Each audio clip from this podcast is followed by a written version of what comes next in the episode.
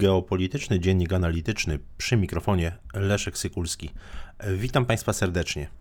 W mijającym tygodniu doszło do ważnego wydarzenia, mianowicie spotkania wysokiego przedstawiciela Unii Europejskiej do spraw zagranicznych i polityki bezpieczeństwa Josepa Borrella z ministrami spraw zagranicznych i ministrami obrony mm, państw członkowskich Unii Europejskiej, podczas którego ten czołowy dyplomata Unii Europejskiej przedstawił projekt tak zwanego kompasu strategicznego Unii Europejskiej.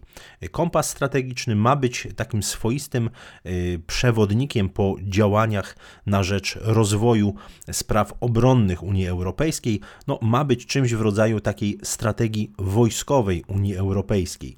Sam dokument liczący 28 stron ma charakter niejawny, natomiast do mediów wyciekło kilka, moim zdaniem, ważnych informacji pokazujących, no, można powiedzieć, takie wektory rozwoju strategii wojskowej Unii Europejskiej i to chciałem dzisiaj Państwu e, przedstawić. Zgodnie z zapowiedziami Josepa Borrella, Mm, kompas strategiczny ma dać możliwości wojskowe Unii Europejskiej, ale takie możliwości, które będą swego rodzaju uzupełnieniem Sojuszu Północnoatlantyckiego i będą, no, zgodnie z tymi deklaracjami, wzmacniać globalne bezpieczeństwo. Podczas tego dwudniowego spotkania Josep Borrell przedstawił ministrom spraw zagranicznych i obrony Unii Europejskiej mm, ten dokument i można powiedzieć takie najważniejsze wytyczne, najważniejsze Mm, powiedziałbym, wektory rozwoju strategii obronnej Unii Europejskiej. W tym kontekście warto zauważyć na te wypowiedzi Borela dla mediów, w których przedstawił część tych, tych założeń. W skrócie, Unia Europejska ma być w stanie działać bardziej stanowczo, bardziej zdecydowanie z, z zapewnieniami Borela, a y, siły zbrojne Unii Europejskiej mają składać się y, początkowo z 5 tysięcy żołnierzy. Z 5 tysięcy żołnierzy to oczywiście niewiele, to w sumie patrząc nawet na zaangażowanie polskich żołnierzy i polskich funkcjonariuszy na ścianie wschodniej przy granicy polsko-białoruskiej 15-16 tysięcy, no widać, że y, te ta propozycja utworzenia do 2025 roku pięciotysięcznych wspólnych sił zbrojnych, które miałyby podejmować interwencje w przypadku różnego rodzaju kryzysów, to nie jest dużo. I warto sobie oczywiście zadać pytanie, mm, skąd ta propozycja i dlaczego akurat mm, ten horyzont 2025 i 5000 żołnierzy i w jakich kryzysach miałyby te siły zbrojne mm, uczestniczyć. Tutaj można powiedzieć, że Borel mm, wspomina o tym, że Unia Europejska powinna być zdolna do reagowania na e, kryzysy, na różnego rodzaju kryzysy, bez konieczności polegania na Stanach Zjednoczonych. No, e, tutaj między innymi jest mowa o tym, że siły zbrojne Unii Europejskiej mogłyby podjąć e, się na przykład takiej akcji podobnej do niedawnej ewakuacji sojuszników z Afganistanu, gdzie każdy kraj prowadził te ewakuacje na własną rękę. Tutaj, no, zgodnie z zapewnieniami Borela, Unia Europejska powinna być zdolna do prowadzenia tego typu działań e, samodzielnie i oczywiście centralnie, z wyłączeniem, mm, z wyłączeniem państw narodowych, czy też decyzji rządów państw narodowych Unia Europejska powinna posiadać własne zdolności strategiczne, e, które podejmowały, podejmowane byłyby oczywiście e, centralnie. E, bardzo często Josep Borrell podkreśla, że nie ma tutaj mowy o dublowaniu działań Paktu Północnoatlantyckiego. No, w tym kontekście można się zastanowić, po co takie siły zbrojne? 5 tysięcy żołnierzy, no to około dwóch, dwóch brygad. Mm, w, w sytuacji takiego zagrożenia, jakie mamy obecnie na na wschodniej granicy Polski, to są siły absolutnie niewystarczające, nie mówiąc już o jakimkolwiek e, konflikcie, mm, konflikcie konwencjonalnym. Natomiast no, oczywiście ewakuacja mm, sił zbrojnych państw narodowych z Afganistanu to jest, to jest jedno, ta ewakuacja została zakończona, natomiast można powiedzieć, że złośliwi czy też krytycy tej koncepcji uważają, że będą to swego rodzaju takie siły interwencyjne, podporządkowane pod Brukselę, podporządkowane pod no, właściwie rząd centralny super państwa, bo w tym kierunku wydaje się, że Unia Europejska zmierza, patrząc na wypowiedzi nie tylko Josepa Borrella, ale także Urszuli von der Leyen.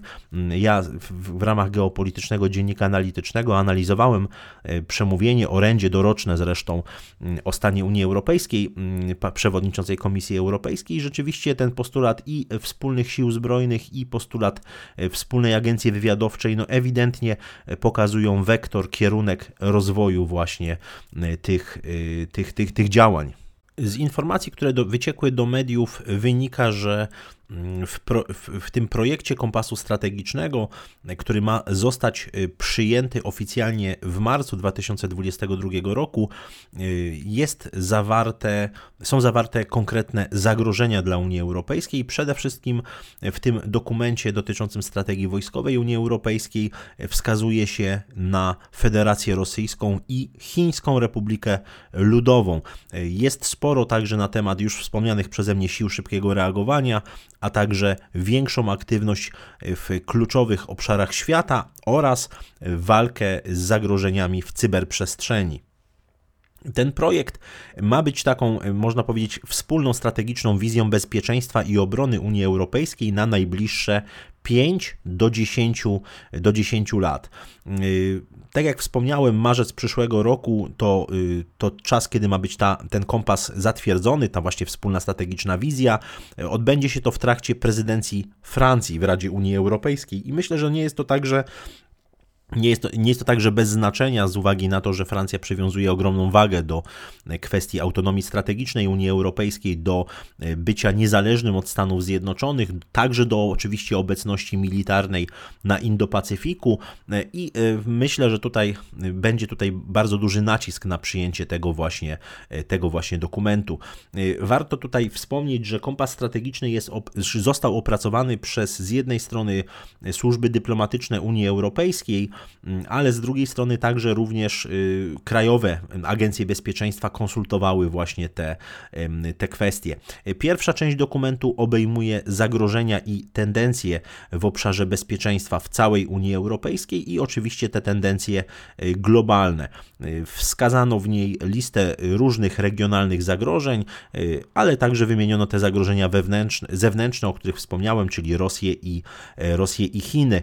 W tym kontekście warto także wspomnieć, że w przypadku Chin e, ten projekt nazywa z jednej strony Pekin, e, jak, określa Pekin jako partnera, ale także konkurenta, konkurenta gospodarczego i rywala o charakterze systemowym, jak to zresztą e, ujęto, który mm, jest generatorem takich napięć regionalnych. regionalnych. No, w, tutaj oczywiście mm, wspomina się także o współpracy z Chinami. To nie jest tak, że Chiny są potraktowane tylko i wyłącznie jako strategiczny rywal. Wymienionych jest kilka obszarów y, wspólnego zainteresowania, y, w których Unia Europejska i Chiny mogłyby, czy powinny właściwie prowadzić y, wspólne działania. I Tutaj w pierwszej e, kolejności warto wymienić sprawy związane ze zwalczaniem cyberataków, z ochroną środowiska, z szeroko pojętymi zmianami klimatycznymi, no i bardzo ogólnie zarysowano kwestie, e, kwestie bezpieczeństwa. E, oczywiście tutaj też jest bardzo taki, można powiedzieć, silny przekaz, taki mocny akcent, że powinna istnieć wspólna strategia wszystkich państw Unii Europejskiej wobec, wobec Chin. Nawet uży, użyto takiego określenia silna jedność. E, silna jedność. E, tutaj, zgodnie z, z, tym projektem, który przedstawił Josep Borrell, e, krajowe agencje wywiadowcze będą proszone przez Brukselę o dokonywanie przeglądu takiej unijnej analizy zagrożeń z częstotliwością co najmniej raz na 5 lat. I to ten przegląd ma się rozpocząć od roku 2025. Myślę, że to też bardzo fajnie, myślę, że też to bardzo w taki, w taki komplementarny sposób mm, gdzieś gdzieś współgra e, z tym orędziem Urszuli von der Leyen i tym postulatem stworzenia jednej e, wspólnej europejskiej agencji wywiadowczej, e, która zbierałaby informacje od poszczególnych krajowych agencji wywiadowczych. Myślę, że to jest przemyślany projekt i generalnie on dryfuje w kierunku takiego, można powiedzieć, państwa federacyjnego. No, podporządkowanie właśnie agencji wywiadowczych tej centralnej w Brukseli jest no, bardzo ważnym moim zdaniem zdaniem krokiem, e, krokiem w, tym, e, w tym kierunku. E, jednym z, no, na pewno z tym, tym bardzo kontrowersyjnym pomysłem i tą kontrowersyjną propozycją jest stworzenie takich modułowych sił liczących 5 tysięcy żołnierzy. No tak jak powiedziałem, ten, mm, tym bardziej, że mają obejmować wszystkie komponenty lądowe, powietrzne i morskie. Mm, no, w związku z tym mm, można tu oczywiście zadać sobie pytanie, po co i na jakie zagrożenia ma być tego typu, e, ma być tego typu e, działanie. E, natomiast, mm, natomiast jeśli chodzi o dowodzenie i kontrolę, to nad tymi siłami zbrojnymi, no, przynajmniej na początku mają być one domeną krajowych sztabów operacyjnych. Natomiast mówi się także o stworzeniu e, takiego organu w ramach sztabu wojskowego Unii Europejskiej. Myślę, że w tym kierunku będzie to zresztą, e, zresztą, e, zresztą szło. Natomiast w, tutaj bardzo ważnym elementem, który no, spo, że tak powiem, generuje różnego rodzaju spory i niedopowiedzenia, jest kwestia tego, czy wszystkie e, operacje, wszystkiego typu operacje wojskowe będą wymagały jednomyślności wszystkich państw członkowskich. No, do tej pory tak rzeczywiście było i stanowiło to kwestię sporną w bardzo wielu sprawach, e, sprawach kryzysowych. Widzimy zresztą szereg głosów w Unii Europejskiej, aby odejść od zasady jednomyślności na rzecz, e, na rzecz kwalifikowanej większości. No i tutaj myślę, że będzie to do marca 2022 roku jeden z takich ważniejszych punktów e, w negocjacji, jeśli chodzi o e, właśnie państwa, państwa członkowskie. E, jeśli chodzi o relacje NATO-Unia Europejska, to generalnie mm, podkreśla się, podkreśla się, że sojusz nadal pozostanie głównym gwarantem bezpieczeństwa w Europie, natomiast chodzi o ściślejszą współpracę z NATO w zakresie zarządzania kryzysowego oraz tego, co określono, określono mianem mobilności wojskowej. Y, natomiast mm, sam dokument też ma y, z, mocno zaakcentować, czy też mocno akcentuje zwiększenie odporności na zagrożenia hybrydowe. Zresztą tutaj w, w trakcie tego spotkania także Josep Borrell rozmawiał i na temat Białorusi, i na temat Bałkanów Zachodnich, tego napięcia y, politycznego i społecznego w Bośni i Hercegowinie między innymi. Tutaj warto, warto także nadmienić, że do 2023 roku Unia Europejska planuje przyjąć strategię dotyczącą y, ryzyka i incydentów w obszarze przestrzeni, kosmi w przestrzeni kosmicznej y, i różnych zagrożeń, ryzyk związanych z programem, z programem kosmicznym Unii Europejskiej. To też ważny element tego kompasu strategicznego. Co ciekawe, do 2023 roku Unia Europejska ma przyjąć strategię, która będzie poświęcona mm, ryzyku i incydentom w dziedzinie mm, czy w obszarze eksploracji eksploracji kosmosu e, ma być także właśnie taką odpowiedzią na zagrożenia dla e, programu kosmicznego Unii Europejskiej. E, z tych nowości myślę, że warto także wymienić zobowiązanie do utworzenia do 2022 roku Centrum Innowacji w zakresie obronności w ramach Europejskiej Agencji Obrony.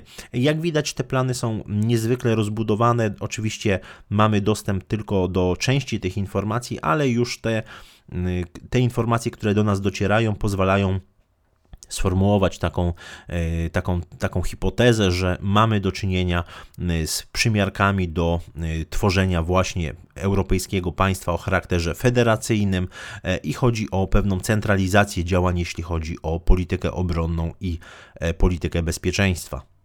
Dziękuję Państwu za uwagę.